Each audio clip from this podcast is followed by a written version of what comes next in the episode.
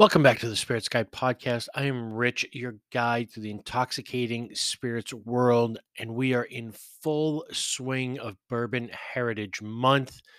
And on this episode, we're kind of coming on the heels of last week's Buffalo Trace episode, reminiscing about my day at Buffalo Trace, which was one of the first distilleries I visited. This week, I'm talking about one of the last distilleries I visited three years ago, just Jim Beam Distillery and all of the great whiskeys that come out of there, including the flagship brand Jim Beam. Uh, Basil Hayden comes out of there. Knob Creek comes out of there. Old Grandad comes out of there. And as an added bonus, uh, Jim Beam also owns Maker's Mark. So we're tasting the Maker's 46 today, as well as giving you the weekly update of all the new sort of news that's going on in the spirits industry and some of the stuff that I'm doing while I'm drinking spirits when I'm not sharing them with friends. Uh, it's a good time, really, across the board. So hopefully you enjoy it as much as I enjoyed bringing it to you. And if you guys like what I'm doing, you know the drill. Go to the podcast page, click the follow button, give it a five star rating, share it out on your social media. Follow on Facebook and Instagram as the Spirits Guide, where you guys can leave comments and reviews on both of those platforms. And for everything else, you know, samples that you want to try of things that I've tasted, samples that you may have that you're curious as to my opinion of, or if you just want to come here, co host an episode, geek out about movies, music, TV, drink some cool spirits. You guys pick the topic, I'll pick the spirits. We'll have a good time. Uh, email me at the spirits guide 89 at gmail.com. As always, thank you guys for indulging me on this journey. Uh, I am blessed to have you all as a part of it. Enjoy the episode. We'll talk to you again soon. Cheers.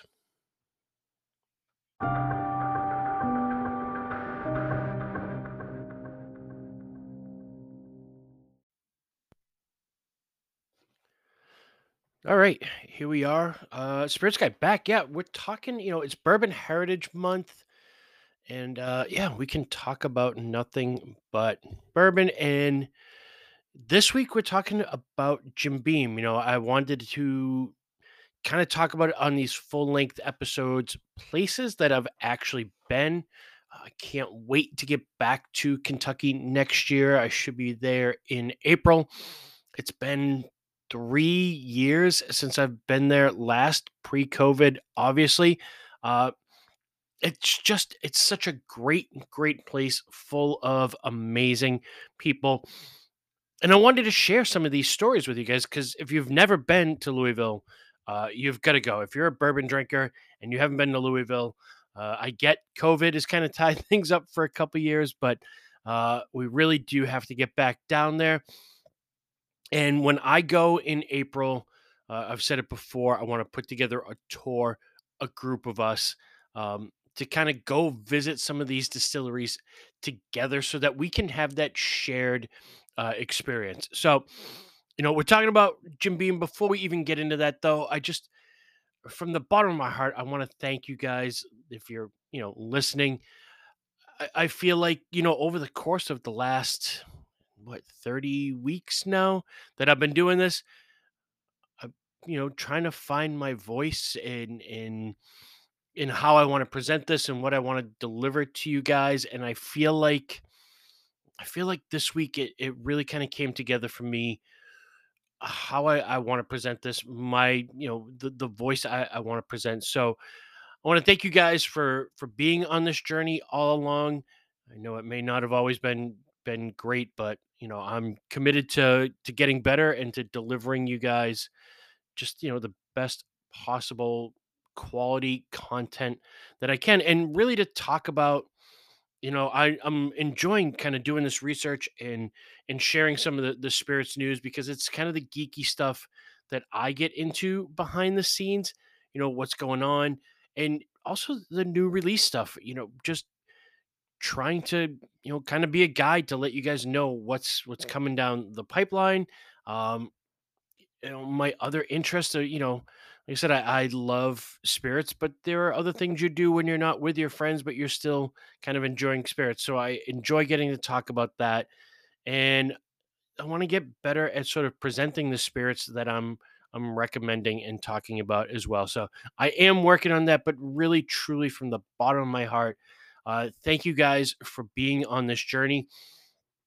You know, it it keeps me honest, it keeps me true, it keeps me committed to something week after week to keep putting this podcast out. Um, and you know, for a lot of it, it's it's for you guys, but for a lot of it, it's for me as well. Um, and just again, thank you guys so so much. So here we are. We're talking about Jim Beam, and in my opinion, if Jim Beam was better at the hype machine you know, than than Buffalo Trace if they were as good at sort of the marketing and holding back supply. We'd be talking about them as, you know, maybe the best bourbon distillery in Kentucky. And it's it's really hard to pick a best. You know, Buffalo Trace is fantastic. My issue, uh, as always, is sort of the way they keep their products kind of limited and the hype that they put behind the products that they're not going to, you know, put into the marketplace. Heaven Hill makes amazing products. Uh, we'll talk about them on another day, but just the amount of great brands that come out of Heaven Hill. Uh, you know, I'm a big fan of Brown Forman and their stuff, uh, especially Old Forester. But, you know, Jim Beam is right up there as well. And I feel like they don't get the mention or the credit in the press for being just an amazing distillery, an amazing brand uh, that is putting out just unbelievable products. And we'll talk about it over the course of this podcast. Really, the history, you know, they just named Fred Noe Jr., I think he's actually going by Freddie Noe Jr., uh, as master distiller. That is the eighth generation of the Beam family to be in control of this distillery. I mean, that is true sort of bloodline lineage really the total opposite of Buffalo Trace, which is these sort of random amazing people that kind of pop up along the way. But Jim Beam is truly a family business that goes back to like the 1700s, started by German immigrants, um, just sort of evolved over the years. But there has been a Beam family member at the top of the pyramid for eight generations. I it's just sort of unfathomable. And we'll, you know, we'll talk. You know, again, like I don't want to go too deep into mash bills and history. This is more about me sharing my experiences and really trying to promote and encourage and and kind of let you guys know why you should really go visit these places. Uh, they've put so much money and time and effort into making the visitor experience uh, just everything it can be and it it pays off. So, you know, I I started, you know, it's we're talking Jim Beam, so I figured start flagship. You know, Jim Beam White Label is one of the number one selling bourbons in the world, if not the number one selling bourbon in the world. And I I feel like I'm constantly coming to the defense of Jim Beam. You know, when people go like, "Oh, it's cheap, it's bottom shelf."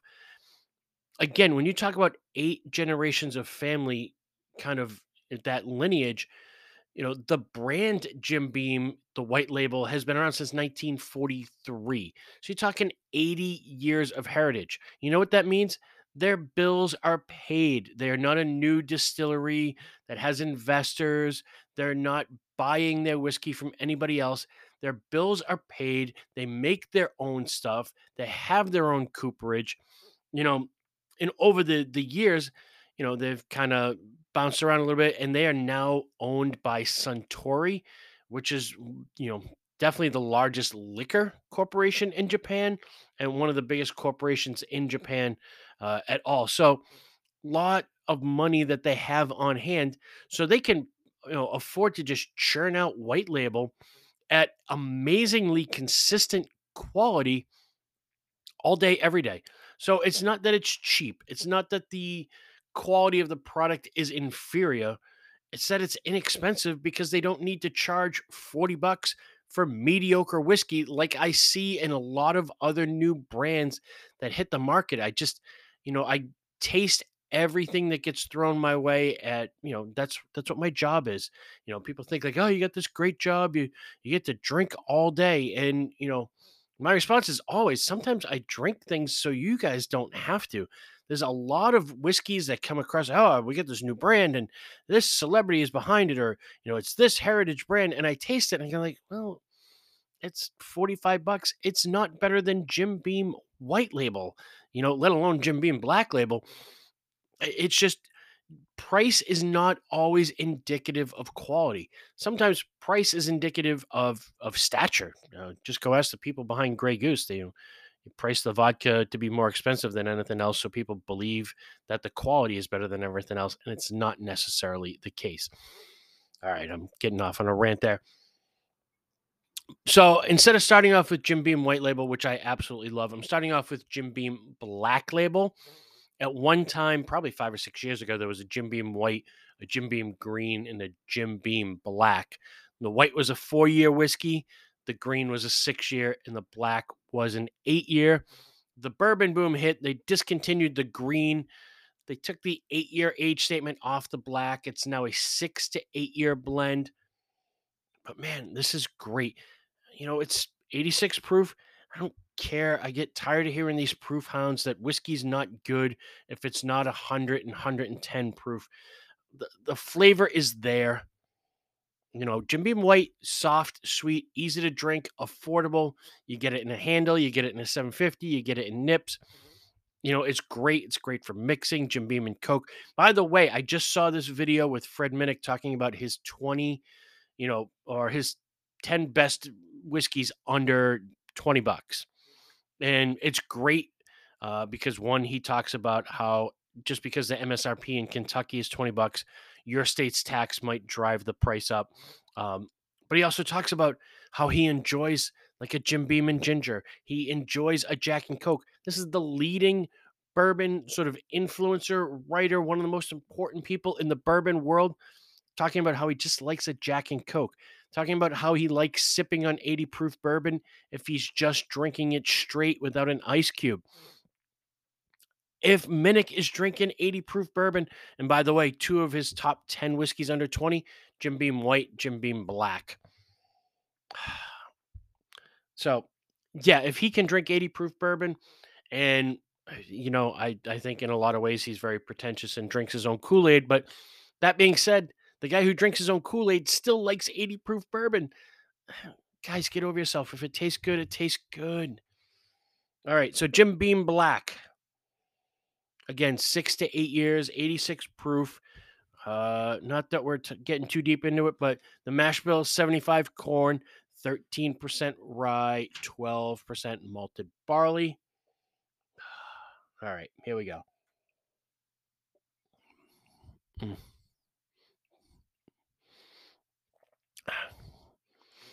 what I love about this whiskey is that, you know, I love me some Jim Beam White Label. I think it's delicious. It's got plenty of that sort of candy corn caramel flavor to it. It's soft, it's sweet, it's light. The Jim Beam Black, those extra few years of aging really, really come through.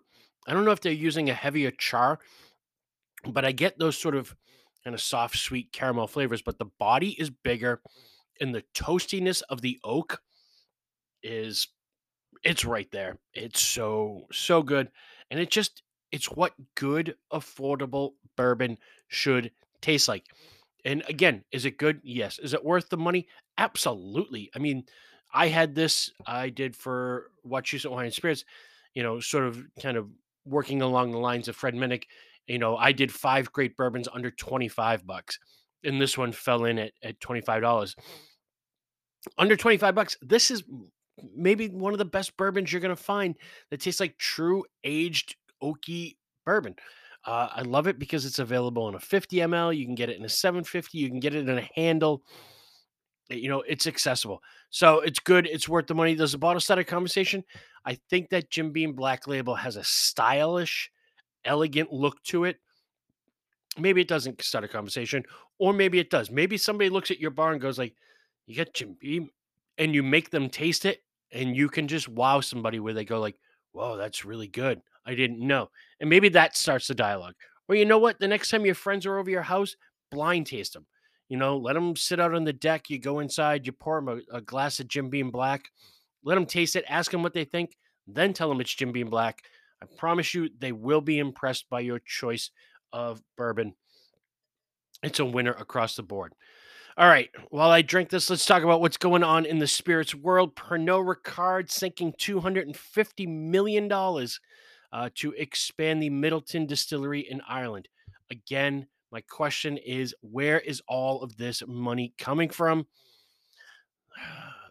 The only thing I can come up with is it's coming from you guys. It's coming from me for, you know, every bottle of Jameson that we buy at a dollar higher than it used to be is funding the R&D on Jameson and Cola RTDs, which absolutely suck. I don't know how we get together and fix this, how we band together and start shouting at these giant liquor conglomerates and going, stop flooding the market with shitty RTDs and charging me more money for the other product. Also, they're giant corporate conglomerates who have shareholders to answer to. So when sales are down, they have to raise the price just to keep their shareholders even or show growth. Um, I'm not liking it, unfortunately. We can't find any smaller brands that meet that kind of quality for for that kind of money. But yeah, Pernod Ricard uh, sinking 250 million dollars in. Brown Forman, who I just mentioned, I'm a fan of, just bought Gin Mare from Spain. It's a quirky gin. It's in a, a funky bottle. I've had it. I've carried it. It's tasty. I like Spanish gins. I don't get this purchase. Um, I, gins were hot during the pandemic. People were experimenting. They were playing around. They were making Negronis. I feel like people were discovering Negronis for the first time. And all of a sudden, every week, hey, we got a new gin. We got a new gin. We got a new gin.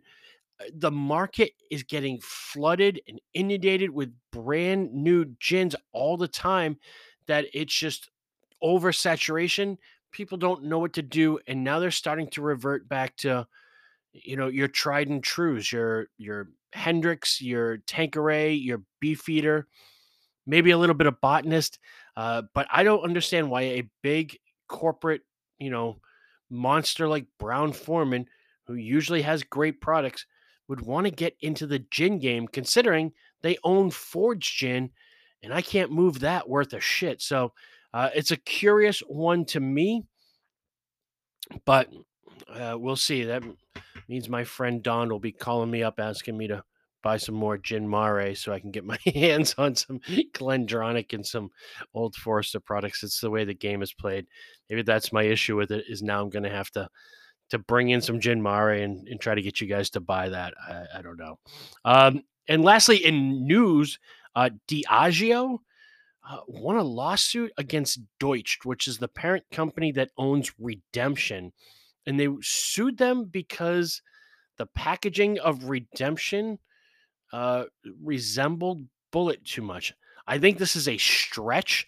I don't know of any consumer out there who mistakenly grabbed Redemption bourbon thinking that it was Bulleit. I, I, you talk about frivolous lawsuits. There it is, right there. Bulleit, you know, with its bright orange label, uh, suing Redemption. Uh, as far as I'm concerned, they're both mediocre whiskeys at best. Anyways, let them fight it out and spend each other's money. But you know who's going to pay for that lawsuit? Yet again, me and you. You don't think they're paying that out of their pockets. That's going to come with a price increase somewhere. Uh, so you'll be expecting to pay more for your Bulleit or your redemption to kind of help pay for this 100 million lawsuit that just kind of went down. Oh, man, this Jim Black is so, so good. All right, and here it is five whiskeys you'll probably never see. Um, actually, there's a lot of whiskey releases going on this week. Uh, first off, I'm excited. I'm going to get to try my second Australian. I am expecting some Starward twofold Australian whiskey into my store uh, either this coming week or the week following.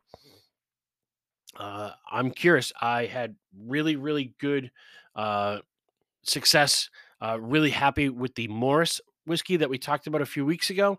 So I'm really curious and excited to taste what else is happening down there in Australia. keep your eyes out for a new brand of whiskey, new brand of bourbon about to hit the shelves probably within the next couple months, at least here in Mass. The brand is called Fortuna. Uh, it's another one of these heritage brands. I don't know much about mash bills, makeup. Here's what I do know. I deal with a distributor called MS Walker. It's a family owned. They're a great distributor right here in Massachusetts. Uh, they actually produce all the Allen's products you guys see on the shelf. They are the distributor for Heaven Hill, uh, at least the whiskeys here in Massachusetts. So all of my Evan Williams, Elijah Craig, Rittenhouse, all of that stuff comes through this distributor, MS Walker. MS Walker is carrying the Fortuna brand, and I have an invitation to go do a sort of launch tasting in a couple weeks. So I'll be reporting back on how that went. What I did see, kind of looking into Fortuna a little bit, is one of the owners is owned by three people. One of them is a guy named Andy Shapira. Now, Shapira, if you guys don't know, is the family that owns Heaven Hill. Wrapping it all together, I think this brand Fortuna, and I don't know for sure, but it's probably going to be a Heaven Hill brand, which means it's probably going to be Heaven Hill juice. Uh, I'm excited to see what they do with it. It looks like it's a maybe a six year bourbon. So, uh, with Heaven Hill's history of putting out good quality, affordable products, I am excited to taste that, and I uh, I will definitely be reporting back to you. Uh, on a personal level, Dubliner Irish whiskey, they released a whiskey called Steelers Select. Any of you guys who know me know that I'm a Pittsburgh Steelers fan. Have been all my life. Unfortunately, this one is only released in Pittsburgh. Might warrant a road trip soon. I still have some friends down there, some people I could go see. So I may actually take the road trip down to get some Dubliner Steelers Select which just shows what kind of sickness I have in this sort of whiskey hunting world that I would drive to Pennsylvania, which, depending on the day, time, and traffic, I can usually get there in five and a half hours. I would make that drive for a bottle of Dubliner Steelers Select Irish whiskey. I wouldn't drive a half an hour to Westboro to go hunt down a bottle of Pappy. that, maybe that's just me. Um, some other stuff going on out there. There's a company called Filmland Spirits. Uh, they just announced three releases of whiskey that are based on B movies. Uh, so it's MGP juice. And by the way, we got to stop calling it MGP. The distillery is no longer called MGP. I will probably slip up, and it's going to take a lot of us to kind of change our verbiage. But the actual name of the distillery is Ross and Squibb. It has been for a while. Mm-hmm.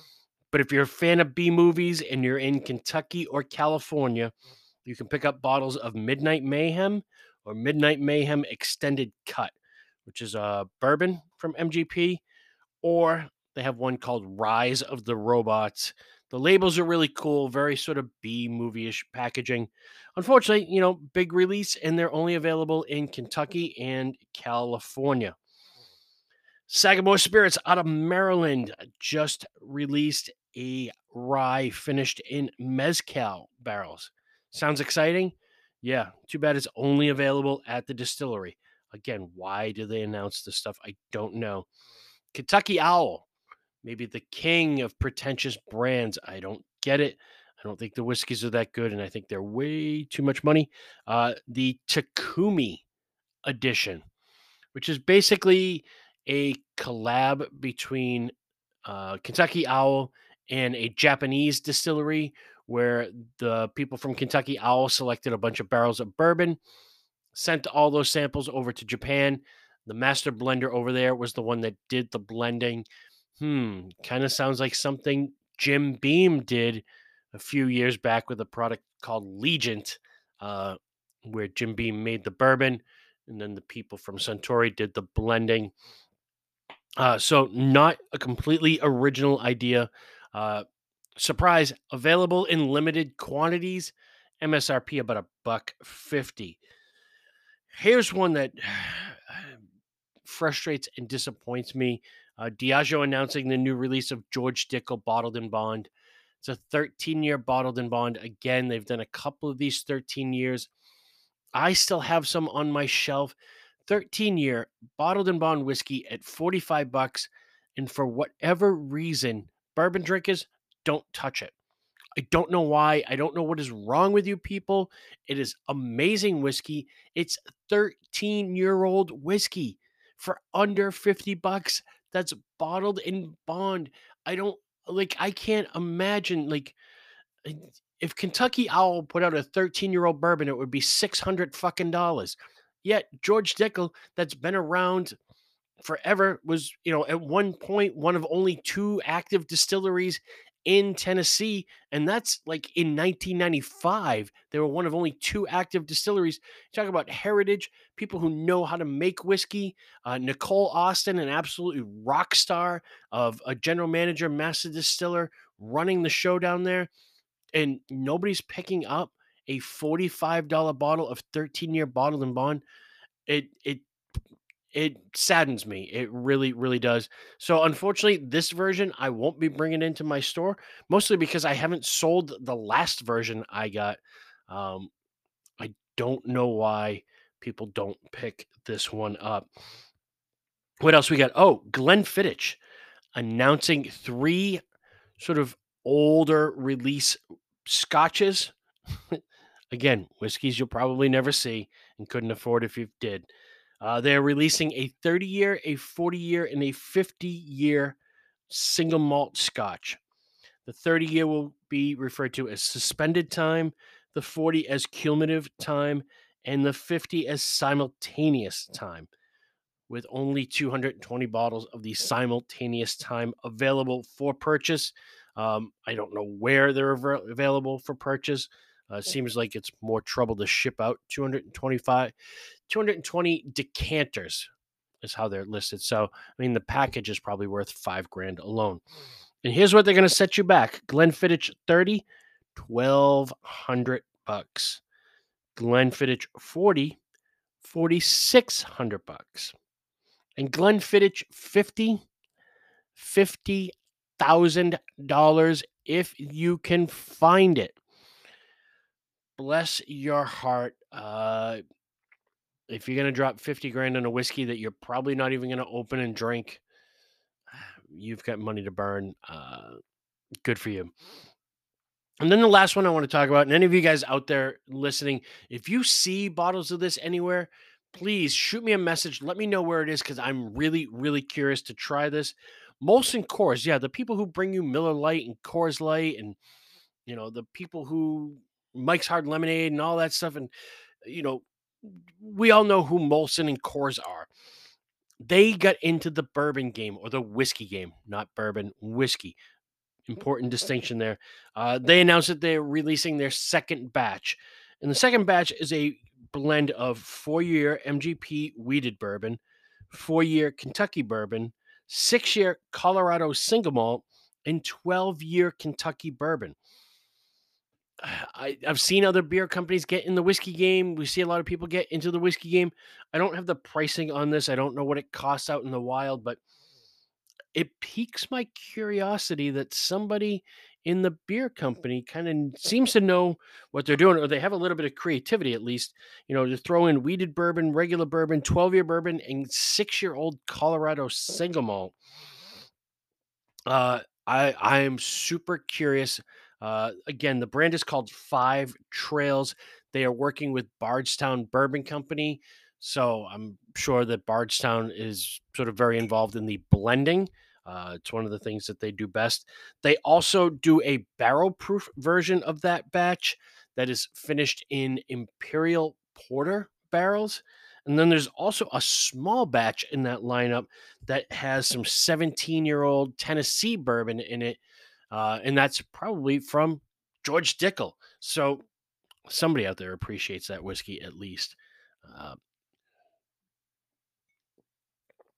so yeah, that's kind of the rundown of everything that has been going on in the spirits world uh, in the past week.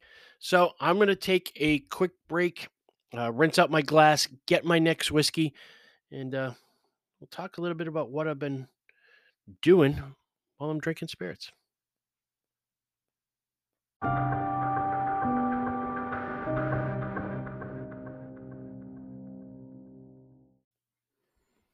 All right, I'm back. Enough rambling and ranting. Let's get into the whiskey.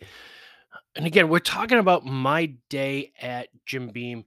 Jim Beam is all about history and heritage. It's a perfect brand and distillery to talk about for Bourbon Heritage Month. Let me get uh, a little situated here. Jim Beam as a sort of as a distilling heritage, you know, they they lay claim that their brand goes back to 1795, but it really doesn't. Uh, but the sort of distilling heritage goes back to 1795. Uh, the Beam family were German immigrants that settled into this part of the country. We've talked about this before of the sort of German influence, their ability to work with rye as a grain, their distilling traditions. Um, the brand Jim Beam, like Jim Beam White Label, becomes a thing in 1943. Prior to that, you know, they made a lot of whiskey. They just sold barrels of whiskey to rectifiers. Uh, and they had a brand that they called Old Tub, where literally they would have a tub of whiskey in front of the distillery and you would go there with your jug and just fill it up. And I know a couple years ago, like when we went, you could buy bottles of Old Tub, which was a bottled and bond whiskey at the distillery. And then a couple years ago, they actually did it like a national release of Old Tub. Quite honestly, it wasn't that great, um, but it's still a fun bottle to have in your collection. I actually believe I have one somewhere. So, actually, no, I have one right in front of me. Just in sort of commemoration, let's crack a bottle of Old Tub. Okay, I am back. Uh, moving on, you know, we're here, we're talking about Jim Beam Distillery. Uh, I'm going to get into my visit there and how amazing it was. And really, oh man, there's that sweet sound.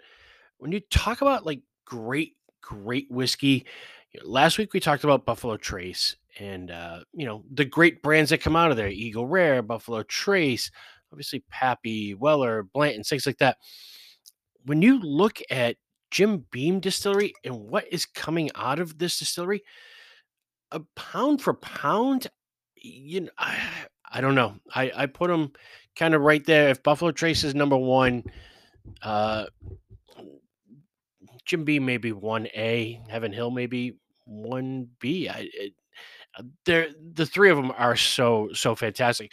So this next whiskey that I'm drinking is one that admittedly I have picked on over the years. Uh, it's another 80 proofer. This is Basil Hayden, one of the many great whiskeys that comes out of Jim Beam. You know, Jim Beam is putting out Bakers, Booker's. I mean, granted, uh, I haven't seen a bottle of Bakers in the wild in quite some time. Booker's, you know, is a very limited release, but I do see it. And what I love about Booker's, by the way, and I just talked about this recently, of like everything has gone up astronomically the price of Booker's is still the same, you know, for the last couple years. It hasn't gone up. Uh, so loving that. Old Overholt Rye coming out of there. You know, the Jim Beam lineup of Jim Beam White, Jim Beam Black, Jim Beam Rye. They do a double oaked, which I haven't seen in quite some time. They do a bottled and bond, which I haven't seen in quite some time. Uh, definitely supply chain issues on some of these whiskeys.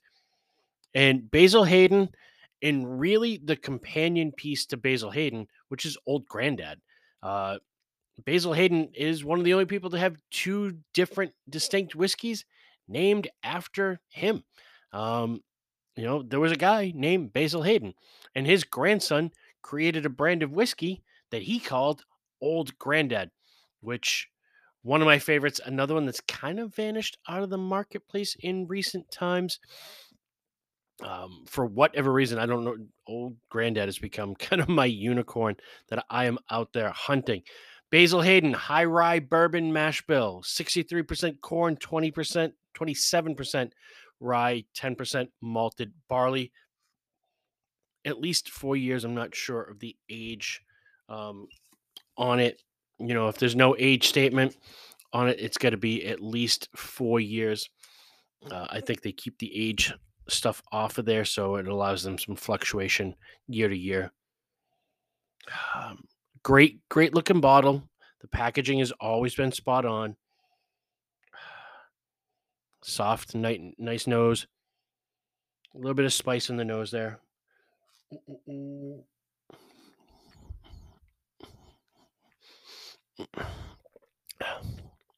Sweet, spicy, smoky, light. It's tasty. It really is. Honestly, if I had my choice, I would take Old Grandad Bottled and Bond over this, but this is nice.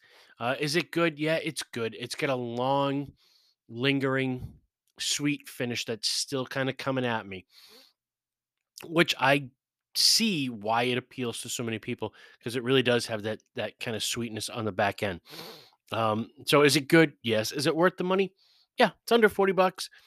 I think the money really is in the packaging, but still a great whiskey nonetheless. And you know, there's a bottle side conversation on the bar. Yeah, it's a really attractive bottle. It's kind of got that paper sleeve over the top. Although they just updated it too, so that kind of paper sleeve is gone. Uh, the new packaging is a little bit more stylish. But yeah, great bottle of whiskey all around. And again, I like it a lot. If I had my choice, I would take Old Granddad over it. But we're not going wrong either way here. So, you guys know the deal by now. I've been doing this for a few weeks. Spirits are clearly best enjoyed with with friends, you know, and making human connections, but that's not always possible. Sometimes we are on our own uh, and we're doing other things while we're consuming spirits, reading books, watching TV, watching movies, whatever. And here are some of the things that I've been up to. And by the way, I'm so, so amped. I, I almost forgot to mention this. So pumped up. Uh, juice is getting flowing today because next week on Wednesday, Whiskey Wednesday for the Wachusett Wine and Spirits page live on Facebook. I am doing my first cocktail video in probably over a year. It's been a long time since I did cocktails. And even today, like starting to get the ingredients together for the cocktails that I want to make, starting to plot out what I'm going to do. You know, I made my own simple syrup today. Um, you know, getting the amaros together that I need and rounding up all my bitters and going through my bartending bag, my whole box of all my bartending tools. So excited, realizing that like I just haven't made cocktails in forever and I haven't done a cocktail video. So I'm excited. This coming Wednesday, I don't know what is that, September 15th, I think it is. Um, yeah, live on the Wachusett Wine and Spirits page. I am going to be making bourbon cocktails with my five sort of best brands under 25 bucks that we carry at the store. Uh, so I'll be working with Wild Turkey, Jim Beam Black, uh, Evan Williams Bottled in Bond, Rebel 100 Proof, and the last one escapes me. Did I say wild turkey? Uh, either way, five great bourbons under 25 bucks. I've picked a classic cocktail to make with each of them.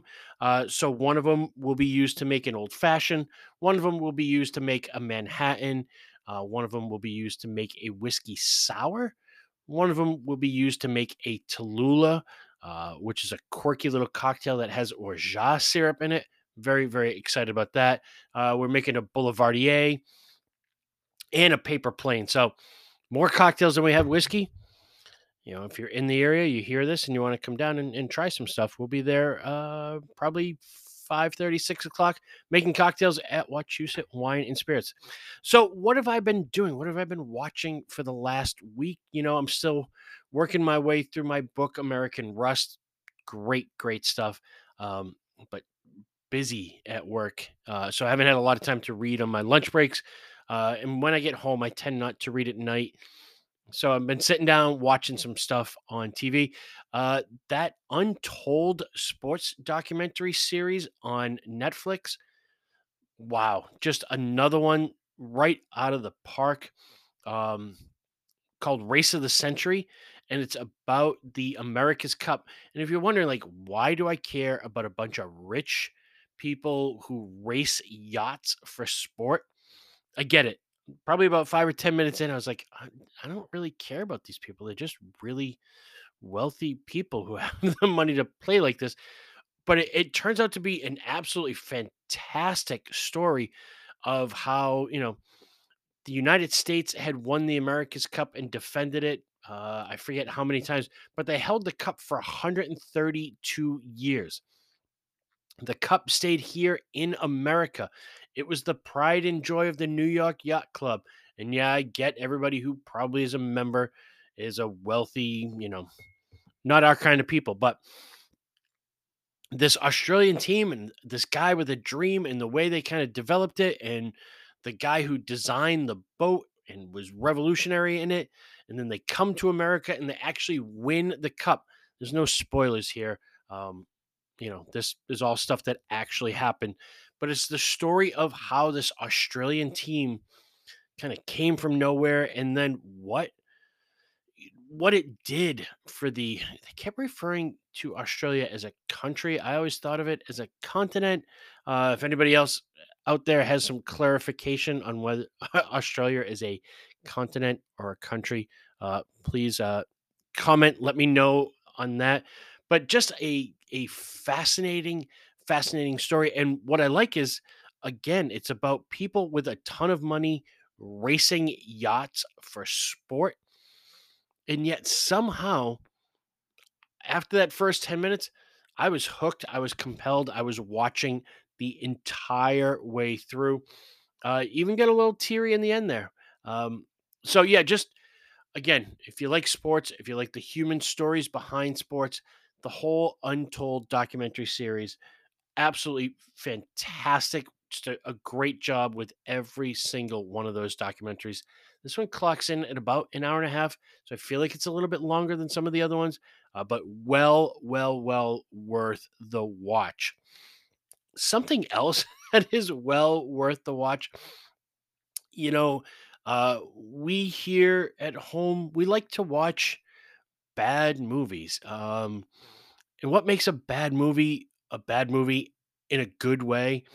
It's when somebody has made a movie that is terrible, but the people who made it truly believe that this is their on the waterfront. This is their Citizen Kane.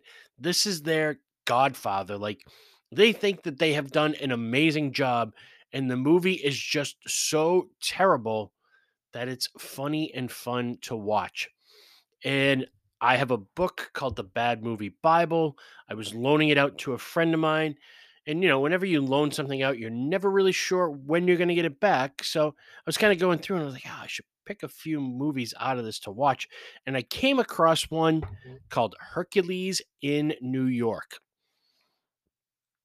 it turns out that it's arnold schwarzenegger's first starring role in an american movie in fact in the opening title he's not even listed as arnold schwarzenegger he's listed as like Arnold Strong. I right out of the gate, you're like, oh, I'm invested in this. So it's basically the story of Hercules in the mythology sense. And he wants to get out of the heavens and go explore Earth. The guy who plays Zeus, his beard is maybe like you can actually see the lines where it's glued to his face.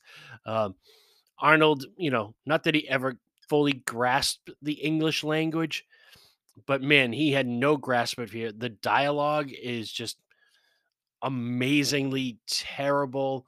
It's it's laugh worthy. You know, he's riding a chariot through New York City while being chased by mobsters. It's it's absolutely insane. There's a, a great scene of the the gangsters kind of riding in a car alongside of Arnold, and he's riding the chariot, and the whip he's using on the horses in the chariot, he turns and tries to whip the the mafia guys with it.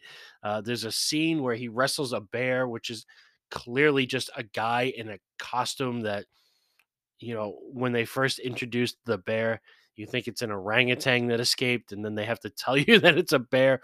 Uh, but he sounds like a jaguar. It's it's just glorious in how terrible it is. If you are a fan of movies like The Room, Birdemic, Thanksgiving, Zombeavers, all these sort of really just campy, terrible movies. But this one was made to be serious.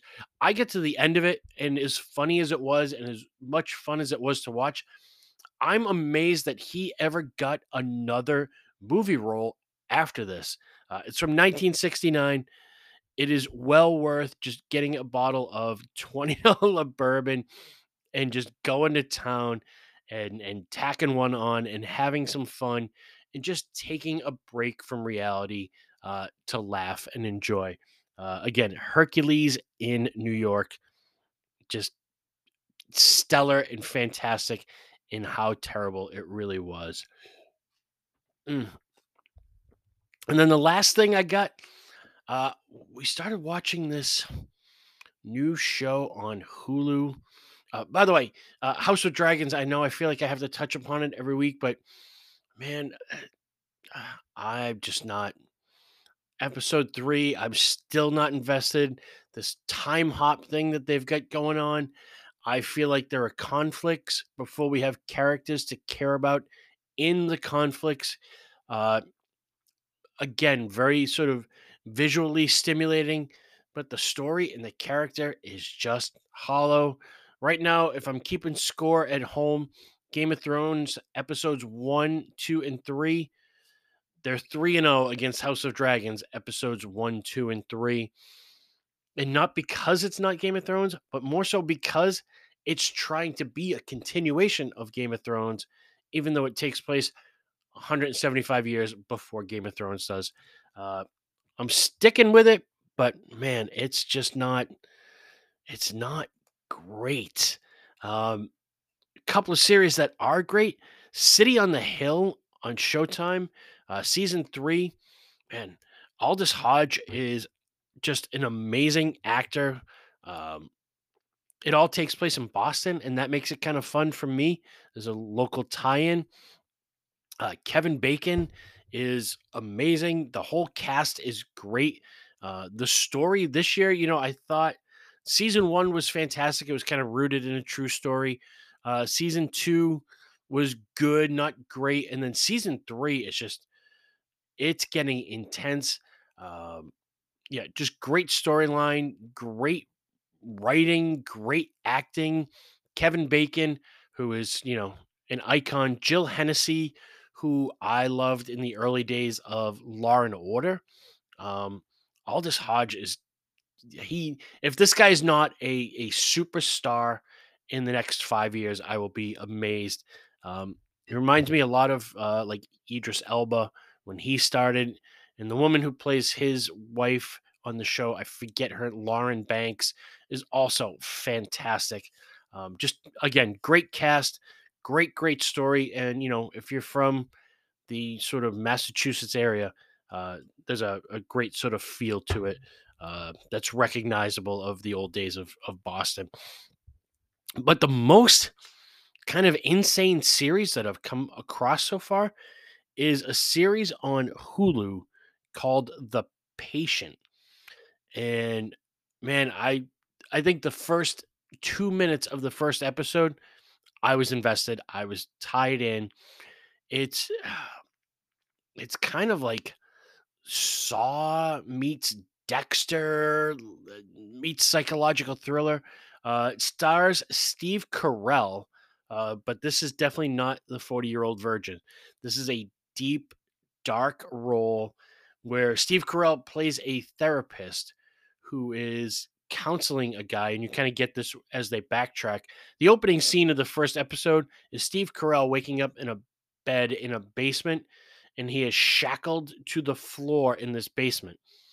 And then it kind of goes on to explain that he was a therapist um, and he was treating this guy who, after a lot of time as you know his patient, really wasn't opening up to him.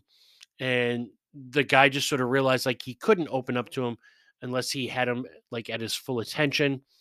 So he kind of drugs and kidnaps Steve Carell, shackles him in his basement, and then admits that he's a serial killer, that he has a compulsion for killing people, and that he wants to stop, but he's not going to stop until Steve Carell fixes him as his therapist. Fascinating, fascinating storytelling. Um, really well shot, very film noirish if you like things that are psychological, kind of deep, dark, interesting, uh, and they're only like 25 minute episodes. So they're really, really quick watches. The only problem is, you know, unlike a lot of series where they just drop the whole season, this is coming out in a weekly release. So I'm three episodes in, totally invested. I think the new episodes come out on maybe Wednesdays on Hulu. Might be a little sooner than that if you have like a Hulu premium subscription.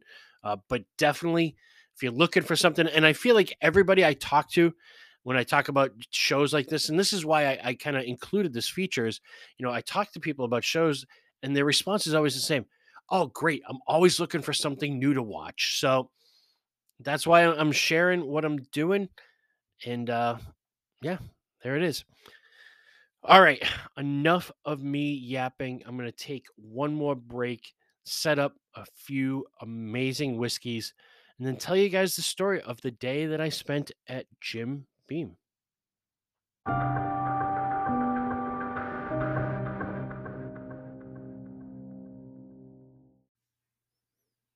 All right, so here we are. Yeah, Katrina would have loved that one. totally, totally unscripted, unedited, unfiltered, and incredibly unprepared. So, a little cork pop there. This is actually the bottle I bought at the distillery. So, I guess a perfect way to start out the story time. Old Tub, Jim Beam mash bill.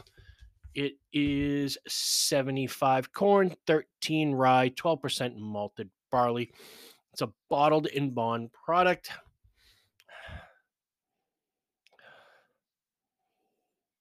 And admittedly, this wasn't my favorite bottling, uh, but it is kind of a cool piece of, of history and heritage, at least a good talking point. At the distillery, it was only available in pint bottles.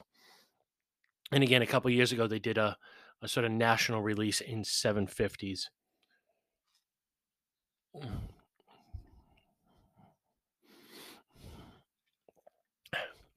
It's got the Jim Beam signature profile. It's just got a little bit more wood note to it, a little kind of dry wood note to it. It's a fun one to have because it tells a story on your bar. Not necessarily one you you have to have to have in your collection, but good nonetheless. So again, we're talking heritage that goes back to 1795 all through the years. Again, eight generations of leadership, master distillers. There's some serious bloodline stuff going on there. They are now owned by Suntory.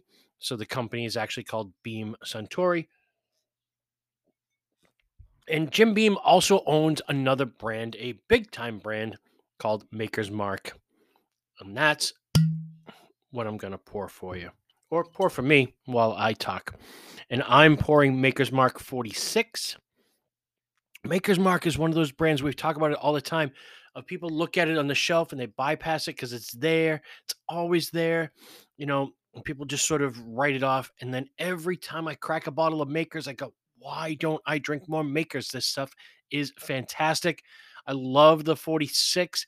It's regular Makers finished. What they do is they take 10 French oak staves, put them inside the barrel, and finish it that way. So I guess technically it's not really a bourbon. It's that run on sentence of bourbon finished with 10 French oak staves. Oh man, this stuff smells so good. I love makers because they only make makers. You know, I love Jim Beam because they make a bunch of great brands and they do a whole bunch of different stuff.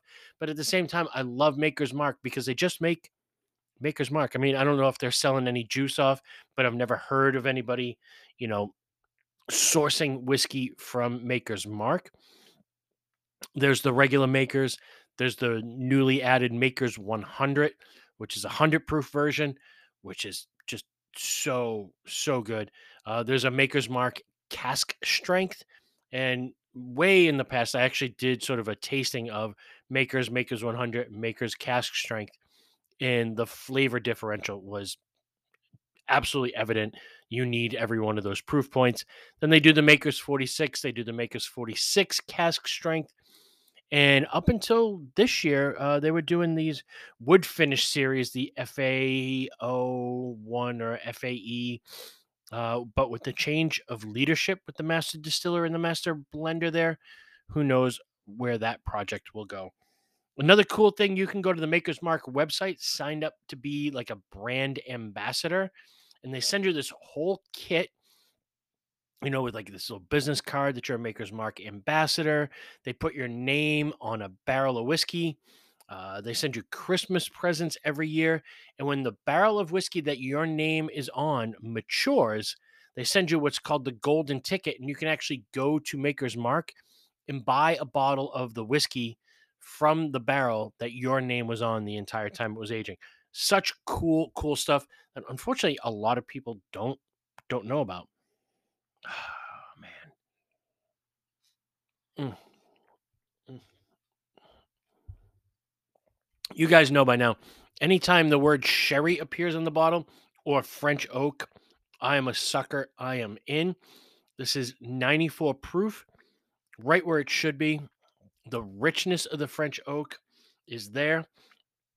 Makers is a wheated whiskey, so soft vanilla, but then that sort of toasty dark flavor um, in the richness that French oak uh, lends. So, my day at Jim Beam, and I really want to set the whole stage because this was a whole day. And if you guys are going down to Kentucky, um, really do yourself a favor, put together an itinerary and try to kind of visit distilleries near each other. And what we did was on this particular day, we actually drove past Clermont and went down to Bardstown. So we were staying in Louisville. We went way south, went out to Heaven Hill at Bardstown. Now, around Heaven Hill, you can go visit places like Willett, Luxco, Barton. I think there was one other one out there. We actually stopped at Barton on the way back before we even get to Heaven Hill. If you are down there and you're going out towards Heaven Hill or Jim Beam in Bardstown, there is a breakfast place called Mama's Kitchen. It is absolutely insane. It is the best breakfast I've ever had. Worth mentioning. Again, Mama's Kitchen in Bardstown. Great. So we go, we have a great breakfast. We go to Heaven Hill, we do the tour. Day's off to a great start. And then we backtrack back towards Louisville and you come upon Jim Beam. Uh, if you said, What's, uh, how can you describe the distillery? No neighbors. there's nothing else there. It's just you drive through the woods, you come upon this clearing. Up on the hill is the Jim Beam Distillery. So you kind of drive up the hill. There's rick houses on the property. The distillery is on the property. You know, great big visitor center somewhere out there on my social media. There's a picture of me next to the Jim Beam statue as we're approaching the building. And I set it up through the store and my job and the people I know at Beam Suntory, uh, which is why when I go back down there next year, you guys are going to want to book your trip and come down and take the tours with me because being in the industry, I get some little bit more specialized uh, considerations. So you know, we go, we hang out in the the gift center, and it's, I mean, it's awesome. There's just sort of pictures of all the at that point it was seven generations of Beam family that were in charge. You know, obviously all the swag you get, and so we start the tour. We go through, um, and the things on the tour were just, you know, back in like the 70s and the 80s, the bourbon industry was not in great shape, and everybody was trying to come up with ways to kind of market and gimmick up bourbon. And one of the ways they did it was with all these decanters um, you know, fire trucks and, you know, planes and cars and different things like that. I have a couple of them. I should post these pictures up on Instagram. Maybe I'll do it uh, this week. But you go into this room and there are just all of these decanters from, you know, the 70s and the 80s, and they're pieces of history and they're pieces of art. They're just, they're beautiful to look at. And it's amazing the way that they have all of this stuff preserved uh, in these rooms. And then you kind of bounce around, you go outside. Jim Beam, his actual house is right there on the property in Clermont. Um, there's a, a bar there that's inside of a barn. It was actually the first place I get to try uh, the Jim Beam Legent product that we just talked about a little while ago. You know, we were fortunate. It was a beautiful sunny day and uh, there's a barbecue restaurant on the property, so we had great, you know, just pulled pork. I mean, just it's it's like Disneyland for for whiskey drinkers in a different way than than Buffalo Trace was. Buffalo Trace is literally like walking with ghosts, and it's very esteemed. And Jim Beam was a little bit more relaxed and fun, um, but still just absolutely amazing. So is this Maker's 46. You know, when I get ready to do these podcasts, um, I, you know, if you guys are like me and you have the the whiskey collection in your home, and I remember a few years ago, the first time I had shelving built to kind of accommodate my growing collection, and I had taken the bottles I had and I put them all on my dining room table, and I think I put a picture up on Facebook. This had to be seven years ago, and there was probably 40 bottles of whiskey. And I remember like putting the picture up thinking like, I think I may have a problem. And now there's well over 200 bottles of whiskey in my collection. So there are things here that are great that just fall through the cracks because hey, I'm I'm just as much of a victim of these things as anybody else where we're always looking for the next new thing to try, what's new and shiny and interesting and sometimes you forget about these sort of there's a reason that these brands are tried and true. So, you know, when I decided like I'm going to do Jim Beam, I should probably talk about Maker's Mark. You know, it's been sitting in my cabinet. I haven't touched it in a while, but I definitely don't drink this, which helps me to kind of get amped up and excited to revisit these whiskeys when I do these podcasts. And, you know, I have been waiting for days now to just pour myself a glass of Maker's 46 and and drink it again. By the way, Maker's 46 just underwent a packaging change. It used to be in sort of that kind of teardrop shaped bottle, clear glass, and now it's it looks like a regular Maker's bottle, that sort of short, squat, squared off, long neck bottle. Um, only the label says Maker's 46 now. And I know there's been some debate. There's a lot of people that are up in arms. They don't like the new package. I kind of like the new package as much as I like the old package. I'm kind of indifferent to the whole thing. But if you guys have an opinion on what you think of the new packaging on the Maker's Mark 46, please comment. Let me know what you think. Man, it's so good. So yeah, you know, we're on the tour at, you know, we got to see, you know, like the massive stills and you can just like see clear distillate running through them. Uh, you know, the sight of rick houses is almost awe-inspiring.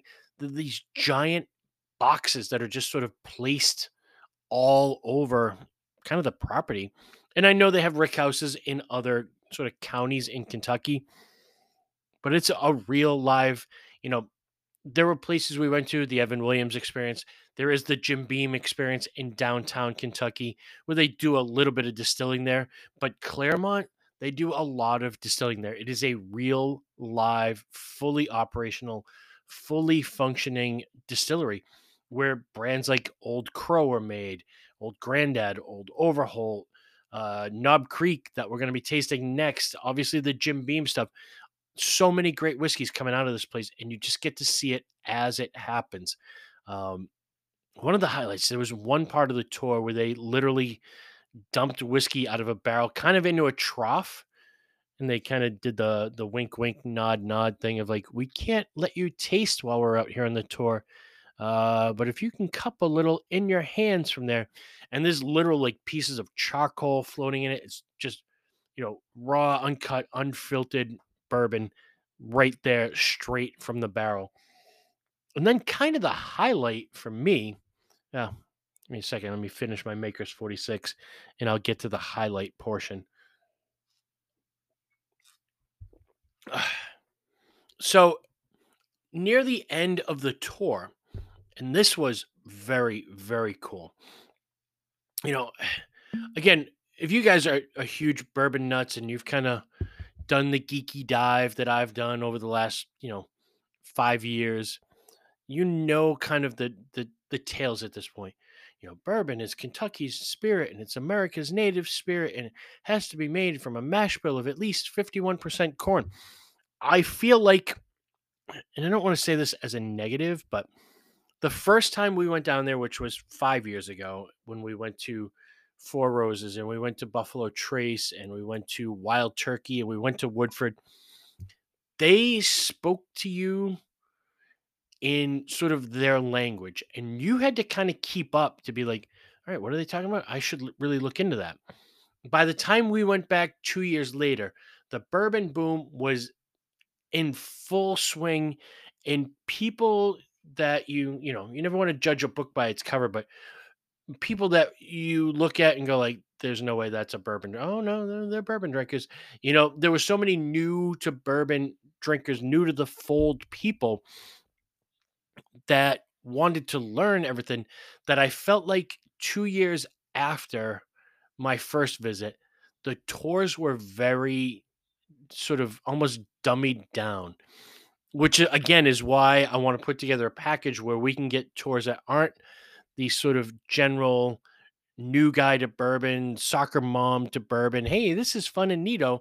Like I want to go a little bit deeper with a little bit more info. So that was kind of my only knock on the tour is like we got kind of included with the bigger pack. So we got the whole it's made from 51% corn. And if it's aged for, you know, at least two years, it's a straight bird.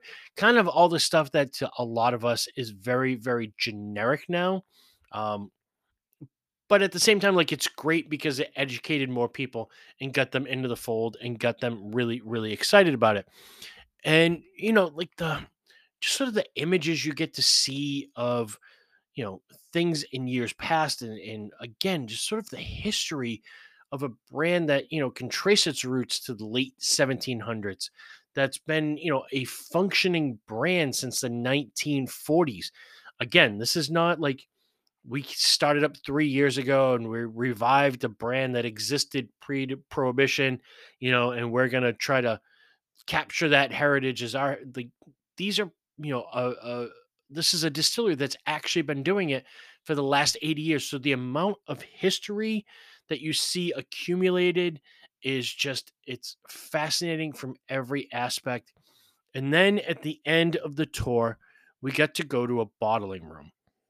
And that leads me to the whiskey that i just poured which is knob creek 12 year. I love Knob Creek. It's another one that every time I taste, I go like, why don't I drink more Knob Creek? Uh, mash bill, 75 corn, 13 rye, 12% malted barley. This is part of what Booker Noe called the small batch collection. Uh, Booker's, Baker's, Basil Hayden, and Knob Creek, kind of famous for being a much spicier bourbon the regular, you know, it's kind of been through some ups and downs where it was a nine year small batch bourbon at 100 proof. I think at one point they were going to try to lower the proof. There was a lot of backlash. I feel like a lot of brands of bourbon did that. Um, they were trying to lower proof, one to either fit American markets, especially in like the 80s and the 90s, or just to try to extend it because they didn't have enough bourbon to bottle. Uh, so for a variety of reasons, a bunch of brands have done that sort of proof down, proof back up. This is, you know, 100 proof. Uh, there are some bottlings that are 120, right on the dot. Um, the regular Knob Creek, like I said, was a nine year bourbon. They took the age statement away. They've brought back the nine year.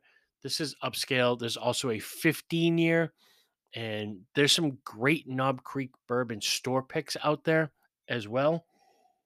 Uh, but this one was a, a treat to me because I had had the 15, uh, I had obviously had the nine, and then the story I'm about to tell, which is we went to, you know, the end of the tour, you get to go to the bottling room. And on that particular day, they were hand bottling Knob Creek single barrel, which is also a release that comes out, you know, periodically. We get our hands on some Knob Creek single barrel. I believe that one's bottled at 120. And you know, you get to see it from the fill station because they're bottling one barrel at a time. So it's not this massive production line. These are literally done by hand. And you know, for as as many of these products that are out there, I think a lot of people think like, oh, they're just all done in bottling lines. I was at Wild Turkey. They do uh, Kentucky Spirit by hand. Um, you know, they do rare breed by hand. So they do the Knob Creek single barrels by hand. And, you know, you get to watch the bottle be filled. Uh, then you watch the bottle get corked. And then they allowed you to actually go over there and dip the bottle in the wax to kind of seal it. So it's a cool, really hands on part of the tour. Well, then, as an added bonus, you get to actually buy one of those bottles at the end of the tour. And this happens like if you go to the Jim Beam experience in downtown Louisville, you can buy a single barrel of you know bourbon that was distilled there. You can buy that in other places. When we were at Wild Turkey, you could buy some like Russell's Reserve single barrel that's only available there. So that's another sort of great incentive to go to Kentucky is you can get single barrels of a lot of these brands that are only available at the distillery. Um, for me personally, like this was kind of cool. I dipped the bottle and you know, I'm a sucker for this. Like, you mean I get to have a bottle of the bourbon I just wax dip?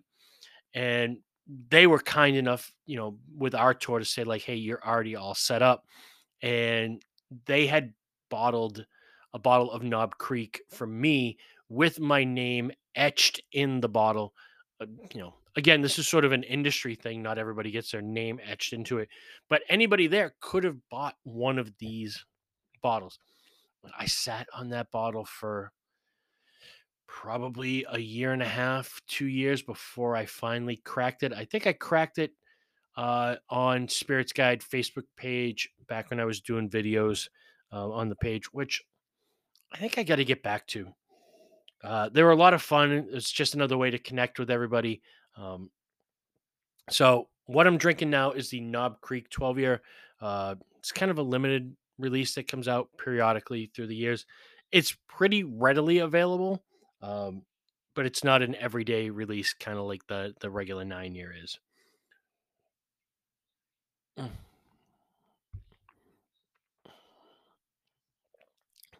And really, the first thing you notice when you taste this 12 is that it's rich, it's viscous, it's smoky, it's spicy, it's very dark. It's a palate coating sip of like like a Girl Scout cookie, like just sort of coconut, caramel, chocolate, almost like a s'mores. Like you get some like smoke from like a like a campfire, like not in like a peated kind of way, but just toasty oak and caramel, coconut, um, shortbread cookie in the middle of there. This is amazing. Um, and I don't know what the deal was. Somewhere in the middle of COVID, the Knob Creek bottle changed. You know, it used to sort of be that kind of flat, tall, rectangular bottle. And then all of a sudden it started showing up in these kind of wavy glass bottles. I don't know if that was necessity because of glass shortage and supply issues, or it was an actual intentional packaging change. Either way, I like it and that whiskey is fantastic. Ah, man, what a great day I, I spent that day at, at Jim Beam. And I did actually go the next day to the Jim Beam experience, which is a lot of fun. You know, it's a little bit more touristy. It's kind of like a satellite thing where you can go in, you can do tastings. Like I said, they do a bit of distilling, so you can buy a bottle of single barrel Jim Beam right there. It's actually on 4th Street uh, which is in downtown Louisville, which is just a another just great thing about Louisville. I've talked about it before. There's a street; it's blocked off on both ends. There's restaurants and clubs that go up and down the street. And yeah, Jim Beam experiences right there. Some great food places, outdoor live entertainment, just so much great stuff about Louisville. Um, and again, Jim Beam, I love it. It should be regarded as one of the best bourbon distilleries uh, in the world, hands down. All their products are good. There's nothing. If there's one thing I can say about them over like Buffalo Trace and Sazerac, they're not making platinum vodka there. They're not making Taaka vodka there. Uh, to the best of my knowledge, they're not making any vodka there. They are a pure whiskey distillery. Um, so maybe on that comparison, it puts them one up over Buffalo Trace. Um, I'll go with that. But there really doesn't have to be a best as long as there's good whiskey coming out of good places, made by good people for good people. All right. I am to wrap it from there. I'm to go and drink some more good whiskey. Um, yeah, hopefully you guys enjoy this. Thank you all for indulging me on this journey as always. And if you like what I'm doing, and if you're still here listening, then clearly you do. You know the drill. Go to the podcast page, click that follow button, give it a five star rating, uh, share it out on your social media. Follow along on Instagram and Facebook as the Spirits Guide. I'm talking and drinking at the same time because I'm going to get one more in as I'm doing my closing here. Um, yeah, you guys know the deal. I'm always putting up stuff that I'm drinking, reading, listening to. Loving the uh, Sunday vinyl series. I just love listening to vinyl on a Sunday morning. There's just something kind of soothing about the crackle of vinyl. Uh, yeah. So you can message me on both of those platforms. You can leave comments and reviews about the podcast on both of those platforms. And for anything else, if there's anything here that I have tasted, we're like, hey, that sounds good. I would love to try that. If you're over 21, you live in the area, and you, you know, I don't know, I've got plenty, which I have plenty of everything that I've drank here, frighteningly enough. Um, I am more than happy to share what I've got with anybody. So, yeah, just hit me up on any of these mediums and I will do up samples. I'm doing up samples all the time. I bring them into the store. People come in, hang out with me, meet me there. We exchange samples, have a drink, have a chat. It's what it's all about. Just sharing and being around good people. Uh, if you guys want to come here, hang out. Let's geek out about movies, music, TVs, whatever.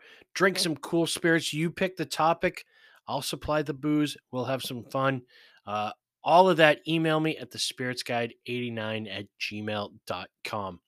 All right, as I'm going out, I'm going to do what is incredibly become a unicorn whiskey. And ah, I just had to make that pop sound one more time as we've got a few minutes left here. This is old Grandad 114. I was pleasantly surprised to find I still had a, a good, healthy size bottle of this left in my collection. This has gotten harder to find than old Rip Van Winkle in the wild. I have not been able to order this from my store in two years. Um, I just posted the old Grandad 80 proof. It was the last bottle we had at the store. I bought it. I probably won't open it until I find another bottle because that's how much I value old Grandad. But literally, I have seen more bottles of Michter's 10 in the last couple years than old Grandad 114. I have seen more bottles of old Rip in the last few years than I have seen of old Grandad 114. I have gotten more bottles of Russell's Reserve 13 year into my store than I have gotten of old Grandad 114. And what's great to me and heartwarming is I've had more people asking me for old Grandad 114 than any of those bourbons in my store. That means my customers are the coolest people out there. Thank you guys for that. So here we go. I'm going out on what is now a unicorn. Old Grandad 114. Admittedly, the bottled and bond is my favorite of the three. But all right, here we go.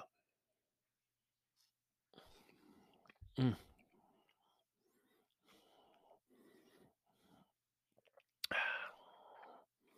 Man, that is so good.